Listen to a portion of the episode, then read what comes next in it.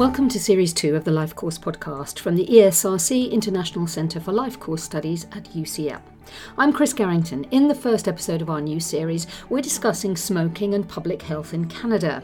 My guests are Dr. Thierry Gagné, who's been compiling new evidence in this area, and Cynthia Callard, Executive Director at Physicians for a Smoke Free Canada. I started by asking Cynthia about why many of us assume that smoking is no longer a public health burden and about the situation in Canada specifically. It is true that people think the smoking problem has diminished, but I think that's because they're looking at smoking rates, not the absolute number of smokers. Surveys in Canada and surveys around the world show that the number of smokers has not declined that much over the past 10 or 20 years, although it has marginally. For example, in Canada, in the 1960s, 70s, and 80s, when Canada had the highest smoking rates in the world, there were about 7 million Canadian smokers. And today, when we have among the lowest smoking rates in the world, there are about 5 million Canadian smokers. So you could say that we've made great progress in reducing smoking rates, but we haven't made great progress in actually reducing the absolute burden of disease. So, uh, Thierry, that such has been the level of concern around this issue that you were invited to bring together some of the latest research in this area. Tell us about what you've actually been doing specifically. So, in late 2020, the Public Health Agency of Canada, who has its own official peer reviewed journal, contacted one of their editorial board members to produce a special issue on the topic of smoking and vaping in Canada. So that person contacted me to work as the second guest editor on that special issue I think there were two main drivers for this special issue.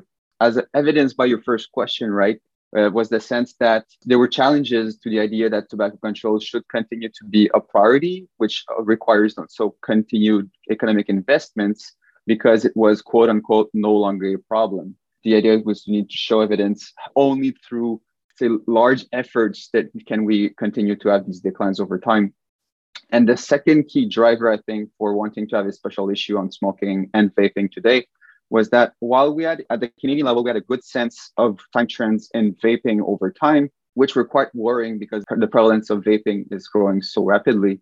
There was also a recognition that for other kinds of questions related to vaping, Canada was kind of trailing behind in its research, and that most of the research and the evidence on which Canadian legislators could work came from the US and the UK.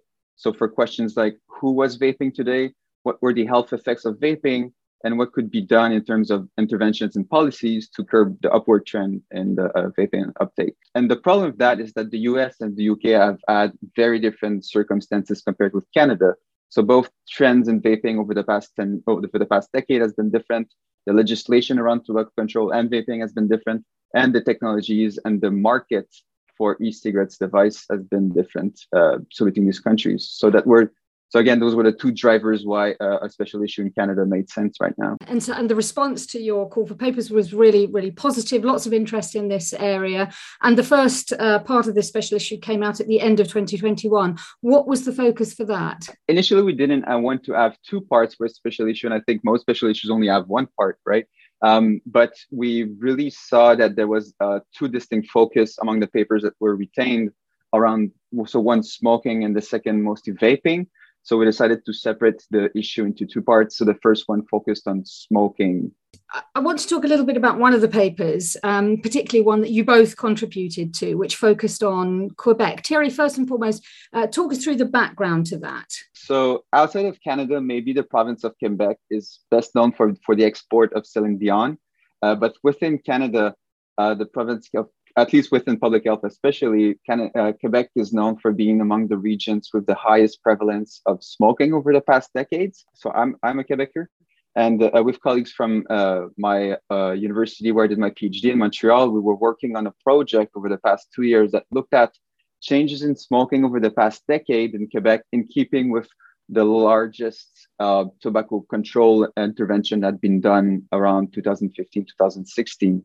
So part of that research looked at investigating which smoking related characteristics or outcome varied most uh, within Quebec over time and in comparison with other provinces to kind of see what could explain Quebec's disadvantage in terms of smoking. More specifically, it was just look, uh, looking about initiation and cessation among men and women in different age groups, looking at youth and older uh, older adults over time. Right, so um, a professional and a personal interest in what was going on uh, in Quebec, and what what did you find about stopping and starting smoking in that area? So, continuing on what Cynthia said in the beginning, we found that the only indicator or smoking-related indicator that uh, performed "quote unquote" worse in Quebec compared to other provinces was initiation before the age of 18.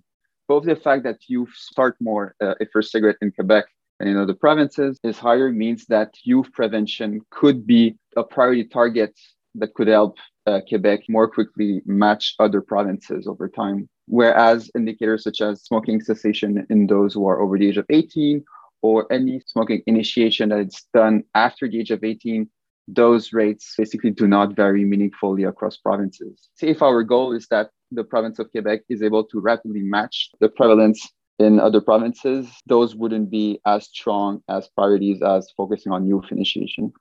Right. And Cynthia, I wonder if you can uh, give us some reflections on whether you think those findings provide some insight in, into what is going on elsewhere in Canada. Do we learn something more broadly? I think the Quebec study confirms the general experience that most of the driver of success in reducing smoking rates is by preventing initiation. We have made very little change over the last few decades in the rate of, of quitting smoking. It's only been with respect to the rate of starting smoking that we've seen progress.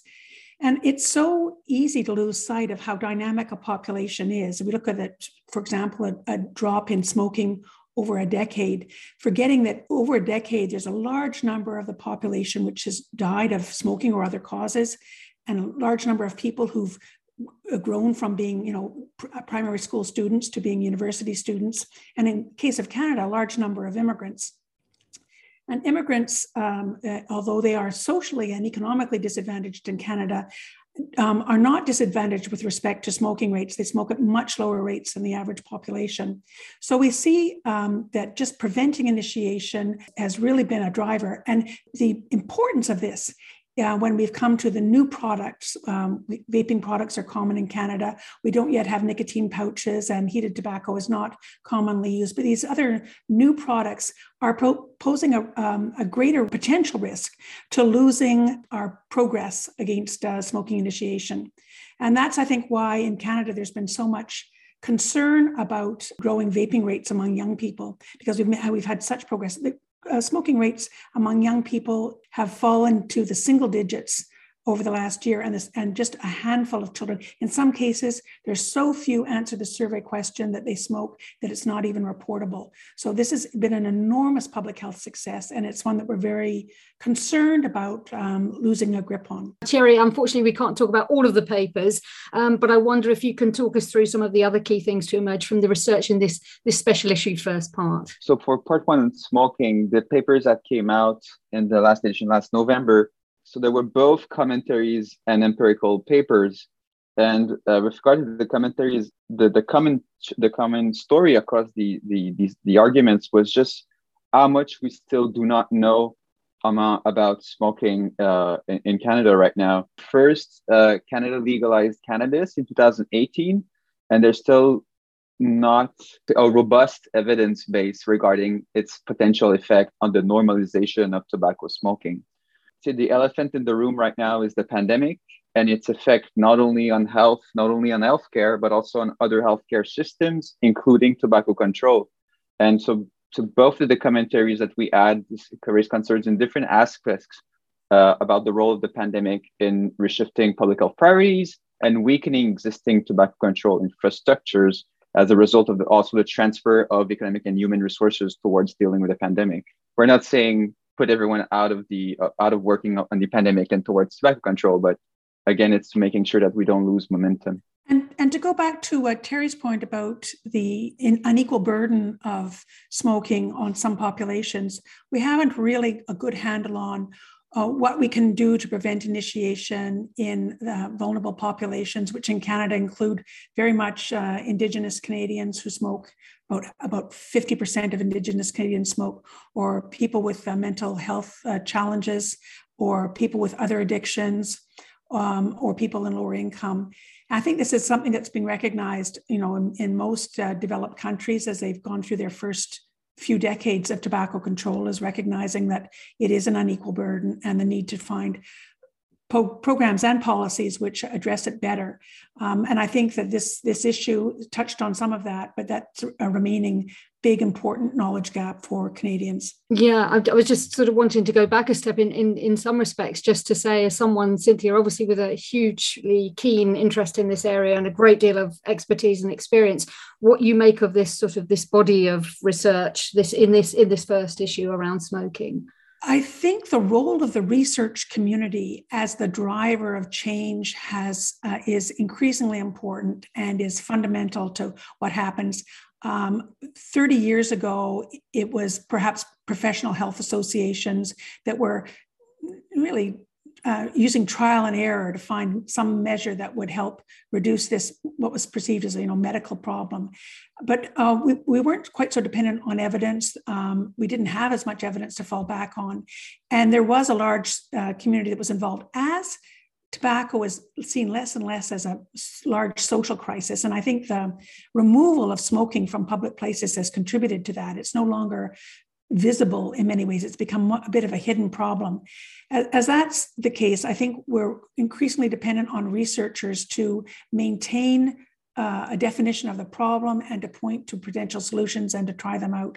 So this this edition, as well as just um, publications by Canadian researchers and other researchers and other journals, is really um, uh, a vital part of clearing the path for programming and policy changes in a way that it wasn't even 20 years ago.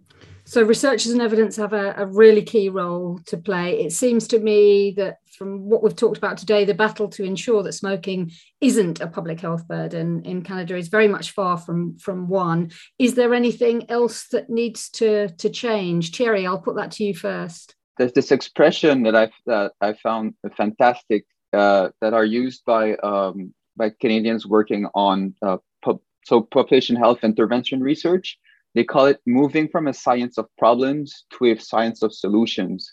So we have had a pretty good idea of which group has been more likely to smoke for a couple of decades now. And similarly, we now also have a, a, a much better idea over each year of who is starting to vape now.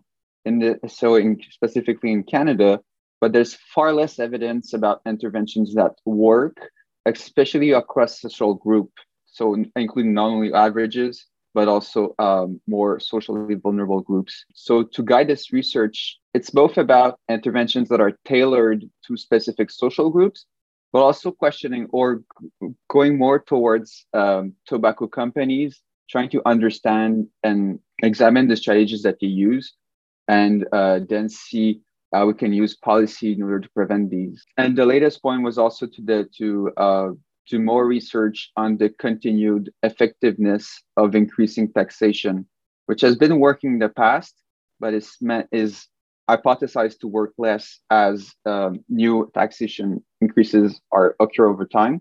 In the context that it has not been consistently increased across all Canadian provinces over the past decade. I think the biggest challenge is maintaining our own research momentum, our own policy changing momentum, and also kind of uh, knocking down the silos that have stood in the way of progress in the past. Thierry mentioned earlier that we don't have a good handle on the relationship between cannabis and smoking, tobacco smoking. We've treated these um, various addictions very separately before. And now I think there's a greater understanding that we have to look at the the, the whole circumstances of individuals that we're trying to change. And we have to be willing as Thierry says to to challenge some of the tools that we've used in the past and look at them again. So i, I think all of this is just um, is uh, that we can't afford to be satisfied with what we've done and that we have to kind of look again and try again and find something else all of which requires a research basis. I'm not from the research community. And when i started in this business researchers and advocates hardly talked to each other. It was dangerous for researchers to be seen as aligned with uh, a policy change. And all of that has changed dramatically. And I, I think so. I think this, this continued um, uh, development of more nuanced and tailored approaches, whether they're administered at a program level or whether they're administered as a matter of public policy. It sounds uh, at least like the, you both have some optimism about what could change and what might change. So that's a great note to, to pretty much end on. But Thierry, I just want to ask you finally about part two of the special issue, which is out very soon as we record this. And that does focus on vaping. I wonder if you can just give us a little little taster of what we might expect from that. While part one focused on smoking, uh, part two presents so five new papers around vaping. Uh, one paper talked about the landscape of vaping product marketing across Canada and the extent to which it may be compliant or not with current legislation. Um, there were two other papers that looked at the distribution of vaping uh, among Canadian youth. And um, there was another paper that looked at um, the first wave of findings from the new Canadian uh, vaping uh, associated illnesses surveillance system. And finally, there was a great paper that looked at using so simulation analyses to compare different uh, uh, legislative scenarios. So if we ask ourselves, what would population health look like if we either uh, completely ban e-cigarettes or only ban e-cigarettes among non-smokers or if you just let it out as currently. So together, these papers offer a great base to kind of reflect on the next steps of Canadian research and policy. Tobacco Control and Canada's Endgame is a special issue of the Health Promotion and Chronic Disease Prevention in Canada Journal, which has been guest edited by Jennifer O'Loughlin and Thierry Gagné. Thanks for listening to this episode of the Life Course podcast. Make sure you subscribe wherever you listen to your podcasts to access earlier and forthcoming episodes.